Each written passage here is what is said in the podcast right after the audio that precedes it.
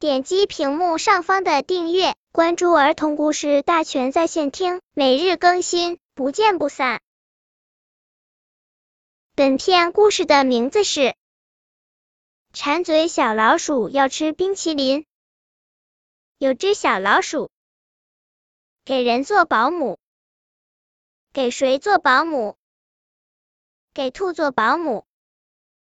晚上兔归回，只见老鼠洗。兔儿没等问，鼠儿拉他手，带他去井边，连忙往里指。原来井里映着月亮、北斗星。鼠儿把月亮当成冰淇淋，北斗星儿当成小勺子。老鼠说。意思就是说吃冰淇淋。兔儿连忙笑。